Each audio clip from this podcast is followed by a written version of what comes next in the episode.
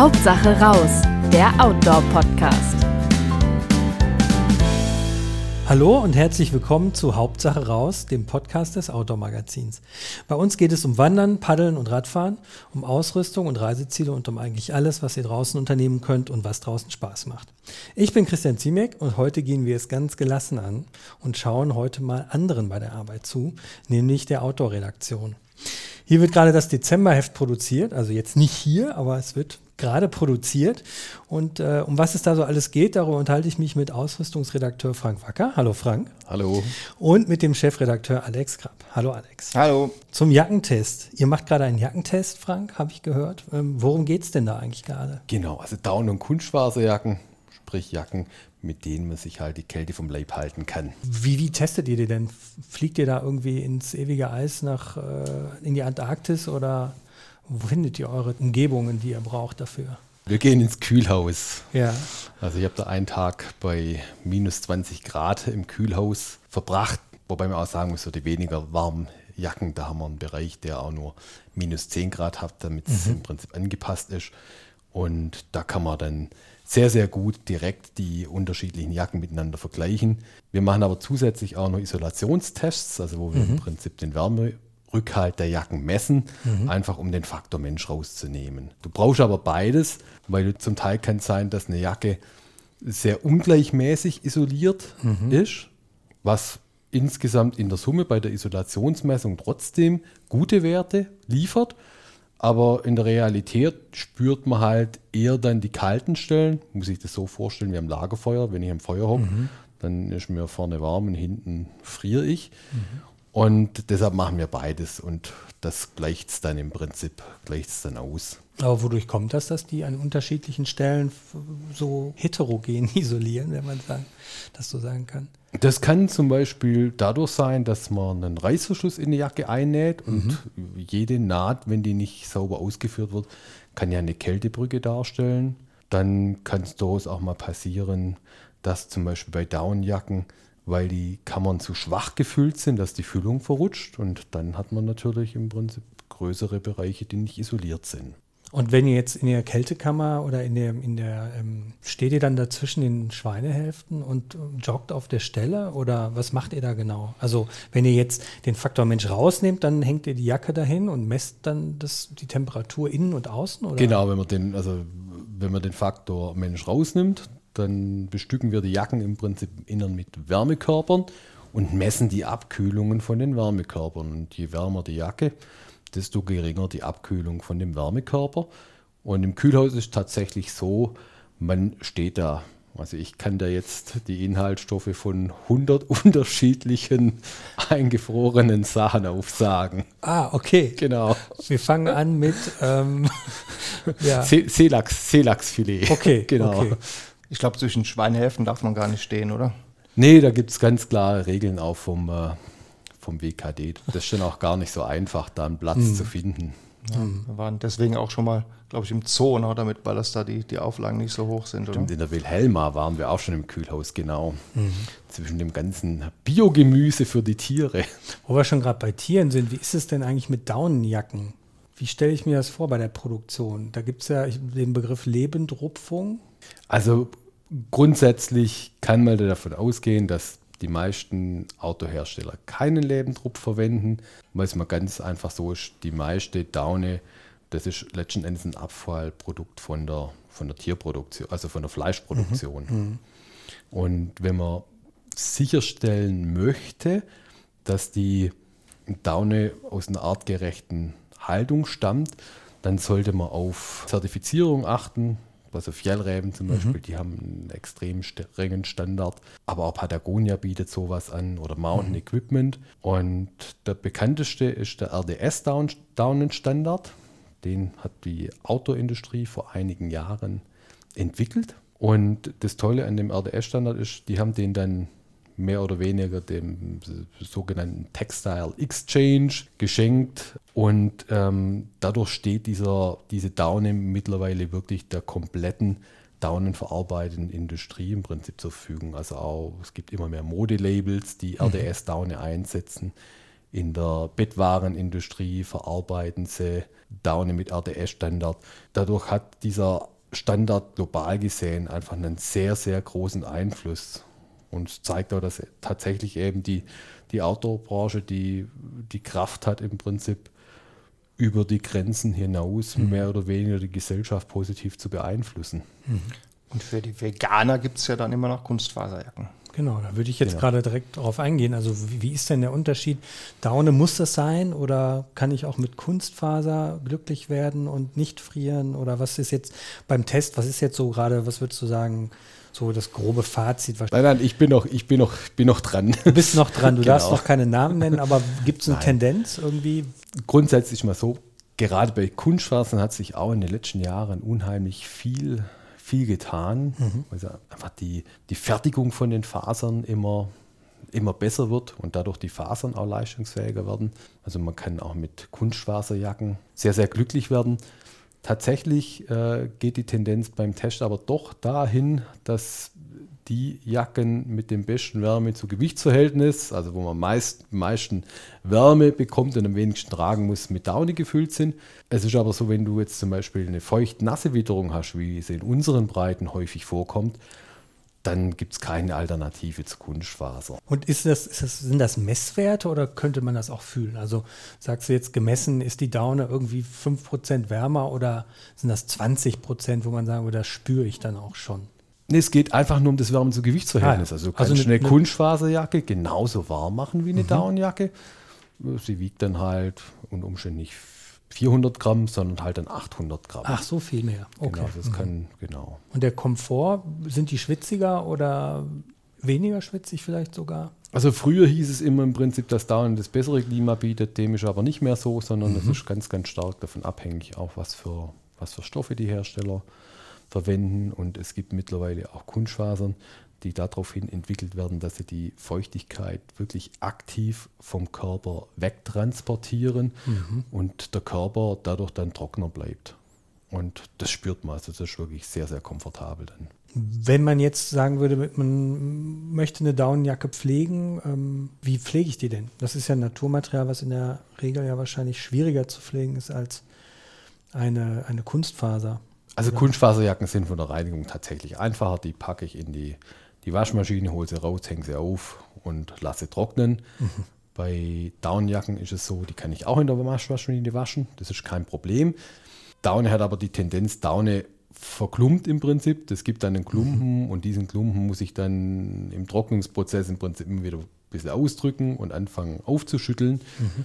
Und ähm, wenn ich sie dann in Trockner packe, dann wird sie im Prinzip auch, auch trocken und es ist überhaupt kein Problem, nur ich brauche halt mehr Zeit. Mhm. Also anfangs erschrecken Leute, die das noch nie gemacht haben, im Prinzip erstmal, weil die Jacke halt so dünn ist und sie das Gefühl haben, es ist keine Daune mehr da oder sind nur diese Klumpen, das ist aber normal. Und wie oft kann ich die dann waschen? Muss man die irgendwie, kann man die so oft waschen wie eine, wie eine Funktion, also wie eine, wie eine Kunstfaserjacke oder ähm, sagt man da irgendwie alle, weiß ich nicht, alle 20 Betriebsstunden oder so. Ich würde sie, ich würd sie immer dann waschen, wenn ich merke, dass sie, dass sie einfach wirklich schmutzig aussieht, mhm. wenn sie ganz stark riecht, von der Tendenz aber schon so wenig als möglich war, also so, so, so selten wie möglich waschen und so oft wie nötig, mhm. weil jede Wäsche die, die schadet. Aber das ist unabhängig, ob da unter Kunstfaserschwellbeeinfüllung mhm. und so. Kunstfaser leiden durch die Wäsche auch. Und worauf muss ich achten, wenn ich eine Jacke kaufen will? Also was ist besonders wichtig dabei dann? Also generell erstmal sind Downjacken teurer als Kunstfaserjacken oder kann man das so nur noch sagen? Nur noch minimal, mhm. weil also es gibt, es ist schon, also wenn ich eine wirklich günstige Kunstfaserjacke möchte, haben wir im Test auch eine, die kostet 130 Euro, ist auch gut, Kauftipp Aspirant. Da, also ja, da gibt es einfach nur Kunstfaser. Wenn ich aber in den Bereich der hochleistungsfähigen Kunstfasern komme, mhm. dann spielt es keine Rolle mehr. Da kostet dann die leichte Kunstfaserjacke genauso viel wie die Downjacke. Bei, also ich kenne es so von Regenjacken, du hast ja auch schon gesagt, Nähte sind so ein Knackpunkt, wo dann auch Kältebrücken entstehen. Bei Isolationsjacken, worauf muss ich sonst so achten? Angenommen, ich möchte jetzt eine Jacke kaufen, was also, sind so die wichtigsten Punkte? Also grundsätzlich muss man sich mal überlegen, wie warm soll die Jacke sein. Das hängt davon ab, wann setze ich die Jacke ein. Wenn ich die Jacke jetzt nur bei uns trage, muss die Jacke natürlich nicht so gut isolieren, wie wenn ich zum Beispiel in Nordskandinavien zum Winter wandern möchte und mhm. dann vielleicht sogar noch das Zelt mitnehmen und halt nachts mit minus 25 Grad rechnen mhm. muss. Mhm. Dann spielt natürlich eine Rolle, wie das persönliche Kälteempfinden ist. Also meine Frau zum Beispiel, das ist ja so eine Froschbeule, also mhm. die nimmt bei minus 5 Grad die Jacke, die ich bei minus 30 Grad nehme. Mhm. Das spielt eine Rolle und dann muss man sich auch überlegen, möchte ich die Jacke nur nutzen, um sie zum Beispiel in Pausen überzuziehen. Also grundsätzlich äh, ziehen sich Leute im Winter, also zumindest Anfänger, auf Wintertouren oft zu warm an. Dann schwitze ich zu stark, mhm. durchnässt die Kleidung. Deshalb immer nur so dünn anziehen im Prinzip, dass man gerade nicht friert und es halt mhm. trotzdem noch angenehm hat. Und anfangs, also ich war am Anfang total überrascht, wie wenig Klamotten man eigentlich im Winter tragen muss, wenn man mhm. sich bewegt. Sobald man da aber zum Stillstand kommt, dann merkt man, dass es schweinekalt ist und muss sofort was überziehen. Und wenn ich dafür eine Jacke möchte, die sollte natürlich sehr warm sein. Es gibt aber auch mehr und mehr Leute, die tragen zum Beispiel die Jacke auf Skitouren halt beim Abfahren oder wenn es auch mal ein bisschen stärker windet im Aufstieg. Mhm. Da darf die Jacke natürlich nicht so warm sein. Und für mhm. den Einsatzbereich sind Kunstfasern auch klar die, die bessere Wahl, weil durch das, dass ich mir während, also dass ich während der Anstrengung einfach schwitze und mhm. Feuchtigkeit produziere, das können Kunst, Kunstfaserjacken viel besser ab als Daunenjacken. Ah, ja. Und zu eng darf sie nicht sein. Ne? Genau, also muss wichtig ist, dass einfach die Füllung hat, Luft hat sich zu entfalten. Also ich habe jetzt einen Fall im Kühlhaus zum Beispiel gehabt, die zu kleine Jacke. Mhm. Da habe ich bei minus 5 Grad schon gefroren. Mhm. Dann habe ich die größere Größe angezogen und dann war sie bei minus 18 Grad noch warm. Mhm. Also einfach, weil ich in der kleineren Jacke die Füllung mehr oder weniger halt auf Papierdicke zusammengedrückt habe. Klar, isoliert mhm. dann immer, keine Luft mehr drin. Ist das denn jetzt eigentlich die Füllung, die isoliert? Oder so wie ich das irgendwie immer verstanden habe, ist es eigentlich der Luft, das Luftpolster zwischen, also zwischen Außenwelt und meinem Körper, die sozusagen die Wärme speichert? Oder hat die Daune an sich und die Faser an sich auch eine Isolationswirkung? Oder erzeugen die eigentlich nur einen Abstand? Nein, natürlich haben, haben, haben Daune und die Faser an sich auch schon mhm. einen äh, gewissen Isolationsgrad. Aber am besten isoliert natürlich die Luft, die im Prinzip zwischen den Fasern gebunden ist. Mhm. Und, äh, und deshalb ist natürlich so, wenn ich jetzt eine zu enge Jacke habe und mein Körper drückt im Prinzip die mhm. Füllung zusammen, dann drücke ich ja die ganze Luft raus, die, mhm. die drin ist. Und dementsprechend geht die Isolation in den Keller. Ich merke das immer, wenn ich im Winter eine weite Hose anziehe, dann friere ich nicht an Beinen. Wenn ich eine enge anziehe, dann friere ich an Beinen. Genau. Das ist das Luftpolster dazwischen. Genau. Ah, ja. Gibt es jetzt so wie bei Schlafsäcken ähm, auch so Kategorien, in die die Jacken nach Wärmegrad oder Komfortbereich eingeteilt sind? Oder ist das den Schlafsäcken vorbehalten? Also das ist noch den Schlafsäcken vorbehalten. Warum man, eigentlich? Weil man im Schlafsack liegt und deshalb vielleicht die also und schläft und jetzt nicht so viel Wärme abgibt und man sagt, jetzt hat einer eine Jacke an und gibt da viel Energie und auch Wärme rein. Äh, der andere steht nur rum und reißt Fahrkarten ab oder so. Ich weiß nicht. da, da, haben sich die Leute bei den Jacken noch nicht so viele Gedanken ah, gemacht. Ah, okay. Genau. Mhm. Es kommt ja beim Schla oder bei der Jacke kommt es auch viel mehr noch darauf an, was man dazu trägt. Im mhm. Schlafsack natürlich auch ein bisschen, aber in der Regel hast du ja dann nur eine, letzten Endes vielleicht noch ein Base Layer an und jetzt mhm. nicht irgendwie noch eine andere Jacke drüber oder lange Funktion. Lagenjacke. Ja, ja. ja, was ist denn noch so im Heft bei euch los gerade? Was, was gibt es noch für Themen? Bushcraft habe ich gelesen. Genau, also Bushcraft geht es ja darum, dass wir Sachen machen, mit denen man sich das Leben in der Wildnis vereinfachen kann. Also mhm. dieses Mal haben wir zum Beispiel aus äh, Tannenreisig einen, einen, Unterstand gebaut. Mhm. Und dann schon ganz spannend, wenn man dann merkt, wie viel Reisig man da bald dann braucht. Ähm, wir hatten glücklicherweise einen Forster an der Hand, der eh im Wald im Prinzip ausdünnen musste. Mhm. Der hat uns dann ein paar Tannen gefällt. Ach. Und, und, dass es dann auch dicht ist, ne? Genau, aber mhm. also wenn du da dann mal so ein richtig dichtes Reisigdach hast, konnte man auch testen, weil im Prinzip hat es äh, morgens geregnet, als das Reisigdach schon fertig war und es hat dicht gehalten. Da hast du dann schon so 30 Zentimeter Reisig auf, also auf deine Unterkonstruktion. Dicht gegen was? Also, ähm, ja, gegen Wind und Regen. Wind und da Regen. Da richtig okay. geschüttet mhm. und, äh, ah, Und das hat, das hat dich gehalten. Und das Schöne ist dann auch noch, wenn du jetzt dann zum Beispiel davor ein Feuer machst, dann reflektiert das, das Dach die Wärme vom Feuer im Prinzip auf den Schläfer drunter und dann hat man es echt gemütlich. Wobei man bei Reisig und Feuermann vielleicht auch so ein bisschen aufpassen Ich wollte gerade sagen, also in dem, in dem Unterstand macht man besser das Feuer nicht. Nee, nee, da- außerhalb. Nee, davor. Ja, wenn es ganz klein wäre, Und- könnte man ja irgendwie. Na, Ich habe zum Beispiel auch größer, mal, ja. genau, don't try this Und- at home.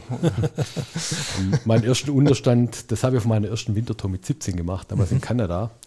Die anderen haben im Zelt gepennt und ich war ganz stolz, dass ich mein Reisigdach gebaut habe. Und am nächsten Morgen waren dann lauter Wollspuren um mich rum. Ich habe nachts nichts gehört.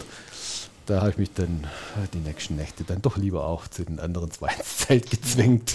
Was war das? Das Ach, Wolf. Wolf. Wollspuren Ja, ja, nee, nee, Wollspuren. verstanden. Genau. Die haben dann mal geschaut, äh, was da nachts so rumliegt. Den- Fanden der mich aber Snack doch noch nicht wenig, gar. genau, wenig, wenig attraktiv und wahrscheinlich zu stinkig. Man, das funktioniert schon erstaunlich gut. Ich habe das auch mal bei, auf so einem Survival-Training machen dürfen, so eine quasi so eine Dackelgarage. Die baut man sich dann aus so Stöcken, die man zusammensucht im Unterholz und macht dann da drüber dann, also da macht man dann irgendwie so ein Raster mit, wie man das vom Dachstuhl kennt, irgendwie mit so ein paar Stöcken. Das dauert schon seine Zeit und dann sucht man sich ähm, jede Menge Laub. Also es war in dem Fall keine, keine Reisig, sondern Laub. Und dann hat, haben wir da bestimmt so einen halben Meter Laub draufgepappt auf das Dach.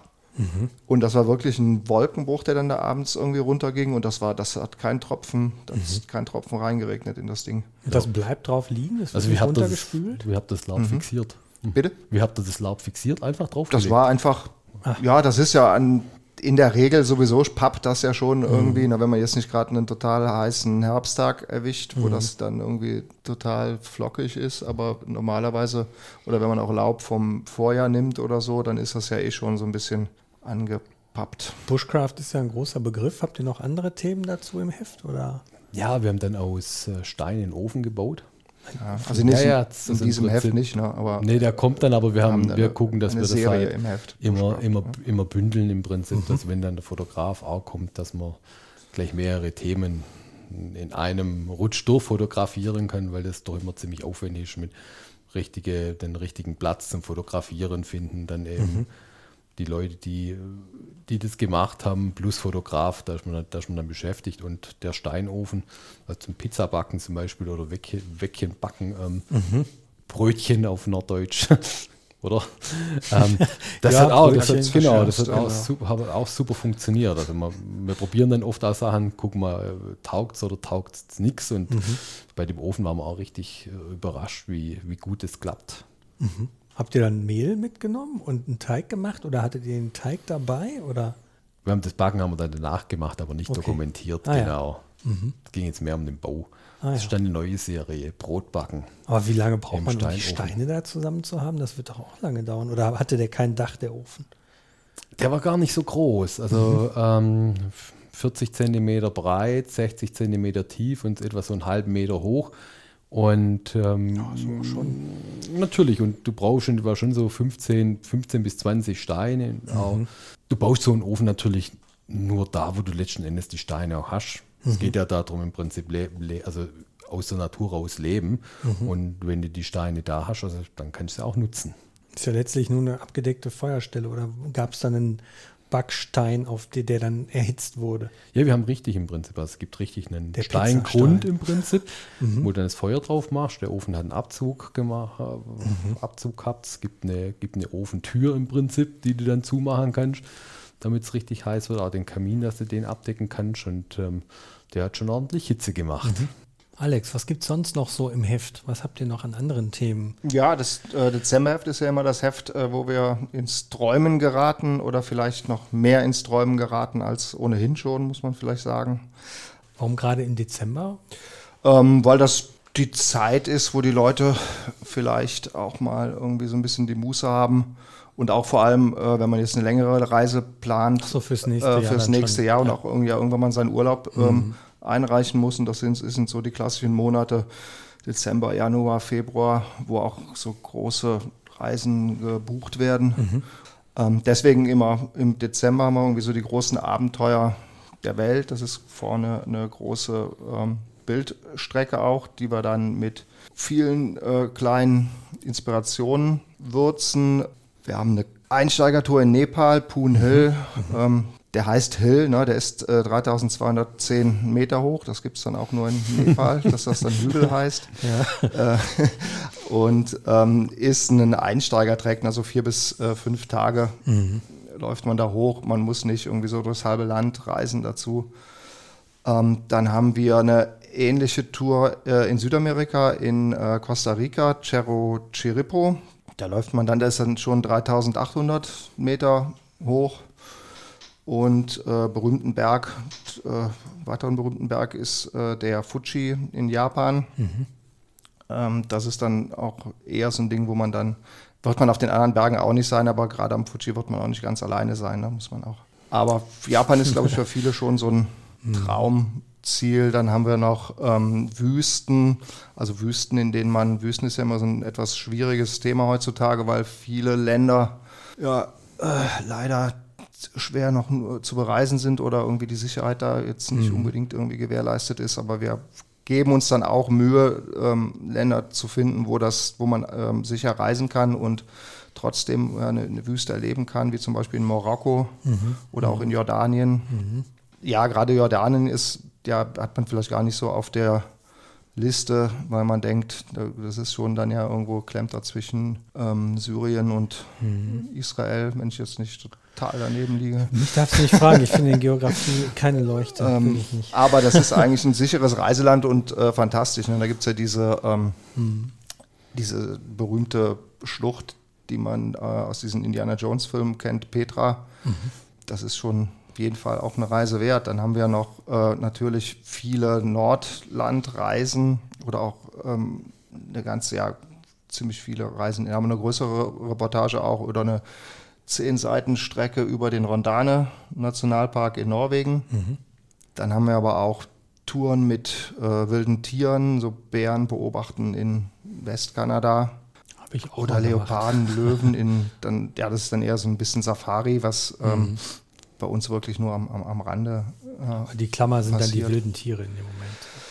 Bitte? Die Klammer für das, äh, für diese Reisegruppe oder diese Reise Genau, das ist dann irgendwie, das, wir, wir, versuchen das immer so ein bisschen zu clustern und das mhm. irgendwie, dass das irgendwie sich von, von Doppelseite zu Doppelseite auch so ein bisschen äh, unterscheidet. Genau. Dann haben wir noch einen großen Trek in den Alpen, äh, der Europaweg, also der, am Matterhorn führt er vorbei, mhm. im, im, im Mattertal. Der war die letzten ja, Jahrzehnte, muss man fast sagen, immer ein Opfer des ein oder anderen Steinschlags oder mhm. so. Und die Schweizer, die sind da ja sehr akribisch und findig, wenn es dann darum geht, irgendwie das Ganze abzusichern und so. Und das mhm. ist jetzt äh, geschehen. Also das sind äh, so ungefähr 35 Kilometer der Europaweg. Mhm. Den haben die ganz Fitten dann auch in zwei Tagen mhm. gemacht. Ich glaube, das sind sogar 2000 Höhenmeter. Da drin. Das kann man machen, muss man aber nicht. Unsere Autorin, die ähm, Iris Kirschner, hat das Ganze in fünf Tagen gemacht und zeigt da eine echt schöne Tour, wo man mhm. wirklich im, äh, ja, mit einem bombastischen Panorama immer unterwegs ist. Dann gibt es noch eine Geschichte von mir. Ich war, ist auch ein, äh, wieder fast zwei Jahre her, in ähm, Neuseeland gibt es einen neuen Trek, den Paparoa mhm. Viele oder wer schon mal in, auf der neuseeländischen Südinsel war, wird das kennen. Da gibt's, kommt man an der Westküste an so einer ganz berühmten ähm, Felsformation vorbei, Pancake Rocks. Mhm. Das ist so eine Schicht Felsen, das sieht halt aus wie Pfannkuchen.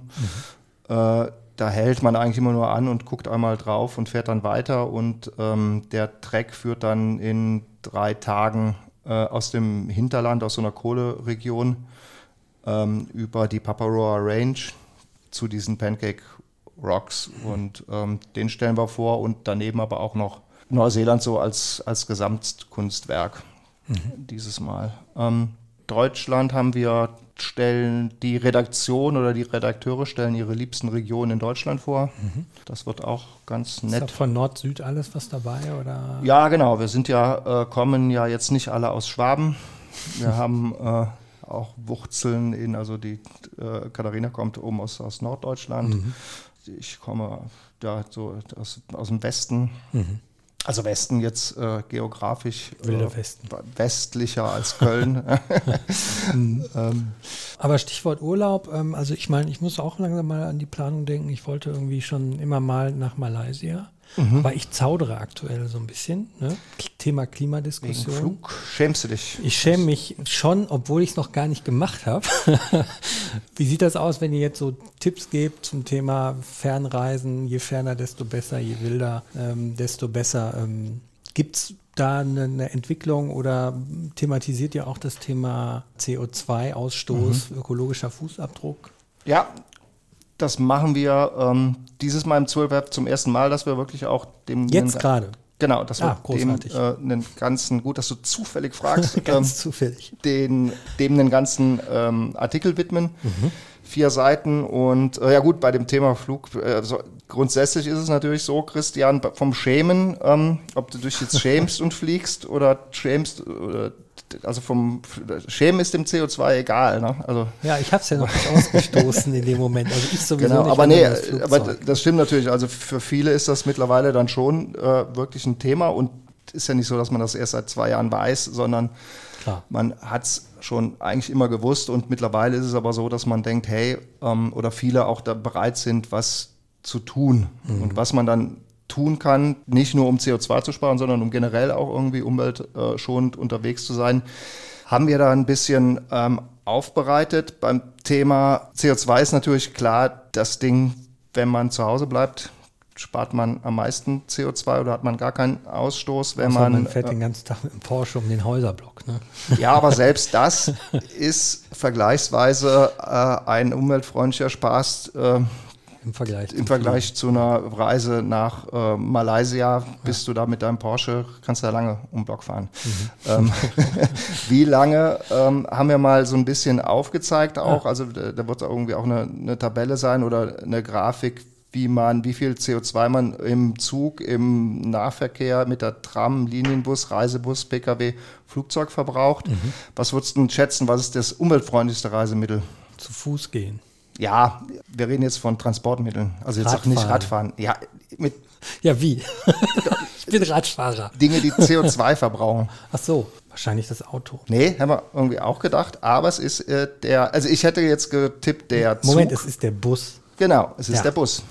Ähm, weil der gute mehr alte- Menschen pro Kopf und so Aber der weiter. gute alte Reisebus, also Mhm. noch äh, umweltfreundlicher als der Zug. Also sind äh, so ein paar Sachen drin, die ich ähm, so jetzt auch gar nicht erwartet hätte. Dann haben wir noch eine ähm, Tabelle drin mit Kompensationsanbietern. Also ist ja Mhm. so, wenn man dann unbedingt weg muss oder ähm, der, die Reise, der Reisedrang so groß wird, dass einem das äh, schlechte Gewissen egal ist, kann man ja trotzdem den CO2-Ausstoß, den man verursacht, kompensieren. Da sagen natürlich viele, ja, das ist irgendwie eine linke Tasche, rechte Tasche, stimmt auch.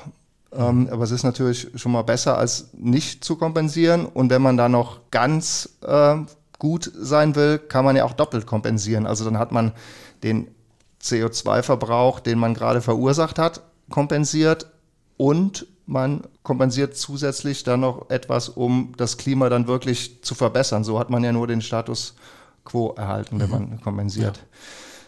Da gibt es auch schon Modelle dafür oder Da zahlt man einfach doppelt so viel und macht eine Spende oder? Ja gut, man kann dann ja, da- das Doppelte, nee, da gibt also ich weiß gar nicht, ob das jetzt irgendwie so direkt schon irgendwie im, im Komplettpreis irgendwie so mit, mit angeboten wird, aber natürlich gibt es ähm, im Netz jede Menge Portale, äh, wo man auch seinen, den CO2-Verbrauch äh, anzeigen lassen kann oder berechnen lassen pro Reise. Irgendwie der größte oder bekannteste ist da sicher äh, Atmos, äh, Atmos, atmosphäre.de, die einen ganz guten Kompensationsrechner haben.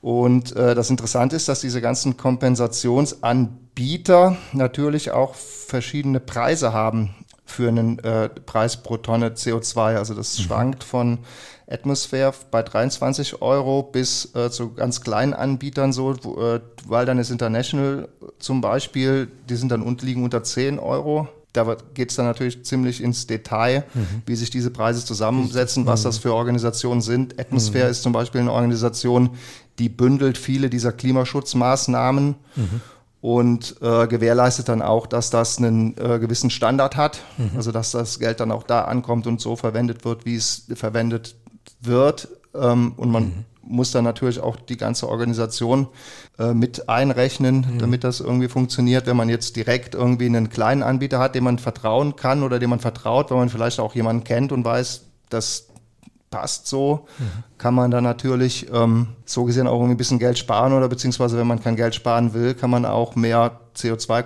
kompensieren fürs, fürs gleiche Geld mhm. dann. Und da gibt es die unterschiedlichsten Modelle. Ähm, das fängt an von Programmen, die dann ähm, in der Ländern der dritten Welt zum Beispiel äh, Holzöfen ersetzen durch umweltfreundlichere Gasöfen. Dann gibt es Waldprojekte, die Wald aufpflanzen. Und die sind natürlich dann auch, also da gibt es dann die wildesten Diskussionen auch unter, unter Klimaschützern, was jetzt sinnvoller ist und ähm, weil klar ist, man kann jetzt auch gar nicht berechnen, wie jetzt sich ein Wald entwickeln wird, den man jetzt aufpflanzt, wie viel CO2 wird er in 30 Jahren kompensieren.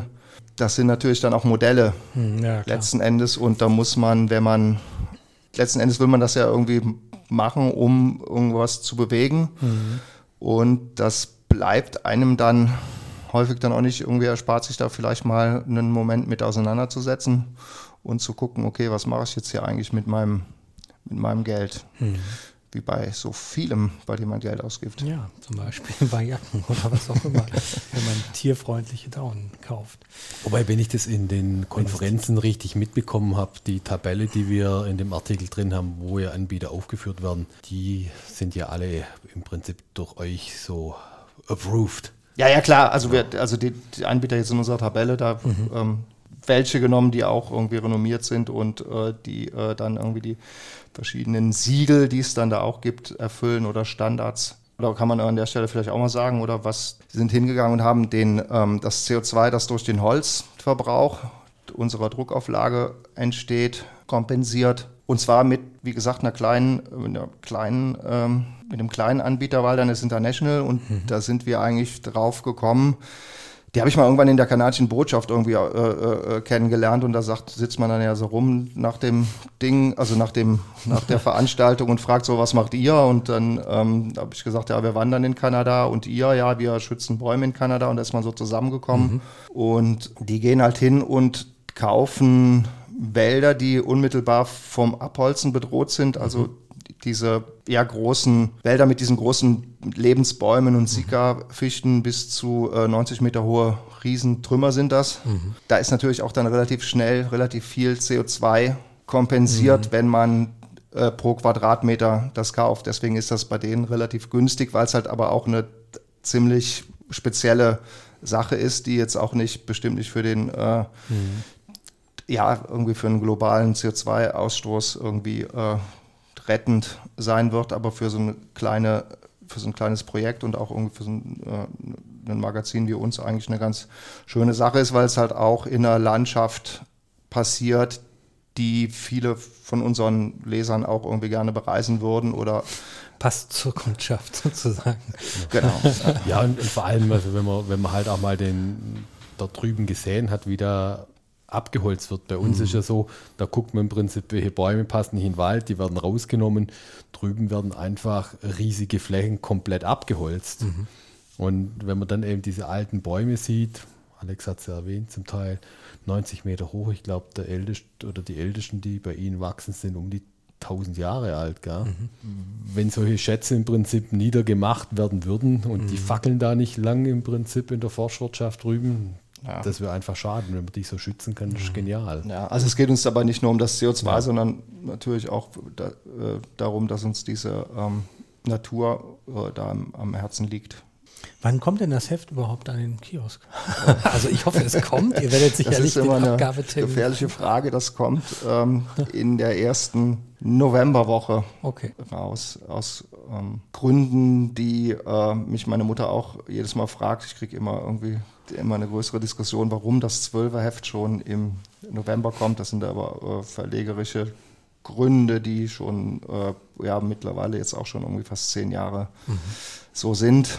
Das sind wir nicht nur wir, aber so ist das in der deutschen Presselandschaft, dass viele Titel einfach schon äh, im Vormonat erscheinen. Persönlicher Lieblingsartikel im Heft? Meiner ist dieser, äh, auf jeden Fall äh, dieser äh, Kompensations- Artikel. Also ist jetzt bestimmt nichts mhm. zum Schwelgen oder so, aber mhm. äh, den fand ich, ähm, sind viele Sachen drin, die ich irgendwie so noch nicht wusste. Frank? Der Jackentest. Nein, das macht natürlich, das macht natürlich großen Spaß, weil da viel passiert, aber ich finde tatsächlich den Stirnlampentest vom Kollegen klasse, weil äh, an der Stirnlampenfront auch unglaublich viel passiert Okay. durch immer stärkere Akkus.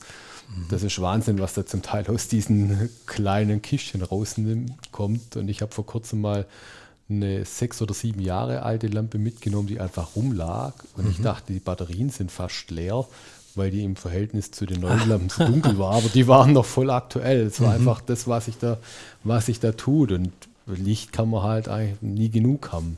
Was natürlich noch ein schöner Artikel ist, äh, wenn es jetzt irgendwie daran geht, äh, mal so ein bisschen äh, zu schmökern oder irgendwie auch äh, eine Lesegeschichte zu haben, ist äh, unsere Mongolei-Reportage. Das ist ein, äh, ja, ein haben wir irgendwie von der European Outdoor Film Tour mitgebracht. Das ist ein, da gibt es auch einen Film drüber, aber das ist die äh, Geschichte in Bildern, äh, die äh, heißt auf Deutsch oder auf Englisch heißt es The Longest Hole, also das längste Loch. Das sind zwei Briten, die ähm, sich über zweieinhalbtausend Kilometer in der Mongolei äh, durch die Mongolei golfen. Also nach richtigen Golfregeln wird auch nur auf ein Loch gespielt, nämlich äh, am einzigen Golfplatz der Mongolei in Ulaanbaatar. Okay, das und ist die so ziemlich mittendrin in der Hauptstadt und die fangen ganz im Westen an.